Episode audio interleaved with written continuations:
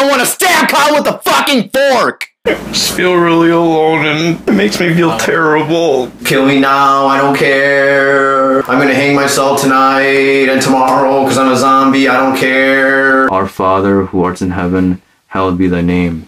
It's all subconscious. You're you're a spiritual human vessel for of God. I am. I must be a vessel because I'm not even fucking. I don't even think I'm controlling this.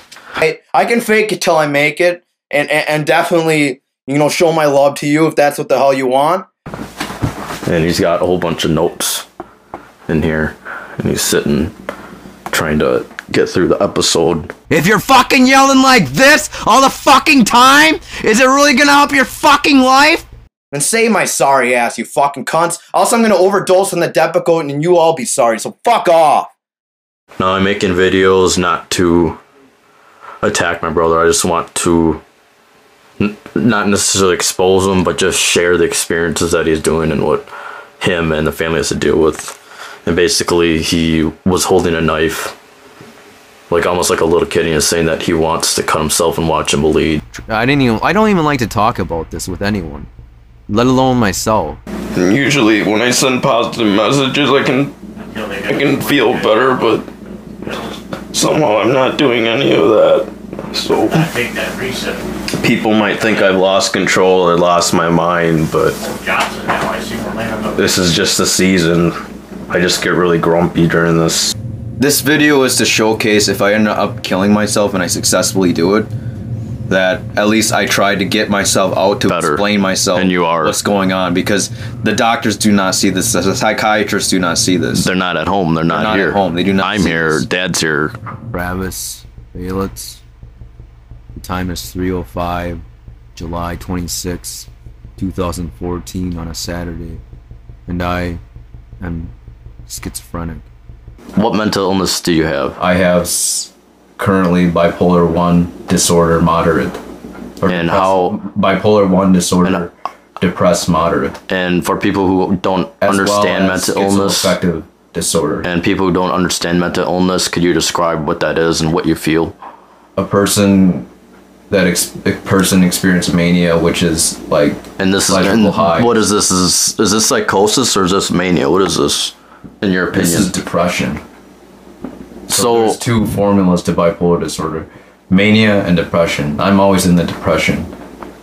I have been diagnosed with anxiety disorder, psychosis NOS, schizoaffective bipolar disorder, bipolar disorder 2, which has been rampant. so do you, you? And right, you have no control. Well, I have what no do you control think? my thoughts, no whatsoever. so it's not your fault. It's just like having a disease or cancer, just in the mind. I'm in a bad situation. It's and it's all about perception. But your So- perception's fucked and you can't Yes, control and it. I can't get out of it. No. How lonely and how isolated, how misunderstood do you feel having this disease and how helpless? I feel very helpless right now. I feel like A trap in a hole that you can't get out of. in a cocoon. I feel like in a hole, and I can't get out of it. You used to do music to help you, but do you think that only infuriated doesn't it, or rushing doesn't help. Working out doesn't help. talking to people and going out has? I don't know to an extent. What hurts the most is the fact that you know you're in pain. You can't really. Yeah, and you it. can't get out of it. Nope. And that it's not necessarily that you cause other people misery, but it's just a taste of It's not too far from being accurate. how lonely and how isolated, how misunderstood do you feel having this disease and how helpless I feel very helpless right now. I feel like a trap in a hole that you can't get out of? in a cocoon. I feel like in a hole, and I can't get out of it. I quoted earlier, there are as common as silver cars, and because of that fact, doctors should also be aware of the fact that whether you have an illness or not, you probably should be aware of the people that that do have an illness, and you probably should be willing to support them because if you really care about them and you truly believe you want them to be here in existence, living with you, then you got to make sure that they're doing well and on their feet. And sometimes I guess you do have to rely on people. You can't just rely on yourself to That's Get out of that's it. Exactly true. you have to have the courage to say, hey, um, and be honest and not hide it. Basically, even if it's hard issues. That's true. Really, I show want to show the doctors that I do still experience suicidal ideations, that I still have a mood dis um, instabilities, and I'm not as is and they're not as controlled as they should be, and I still experience the lows. The lows. So I experience instabilities, the lack of control, and the lows. You know, these were all poked. And I individually suddenly got in there, kind of try to eat as basic as I could.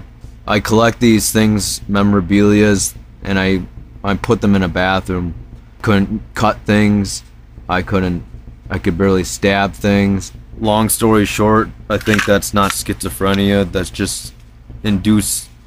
It's just almost induced mental illness or whatever the heck you want to call it that causes strange behavior. I used to like pee in this this funnel type box thing and I put a hole in it. But it used to be my brother has to hold my hand to get me there.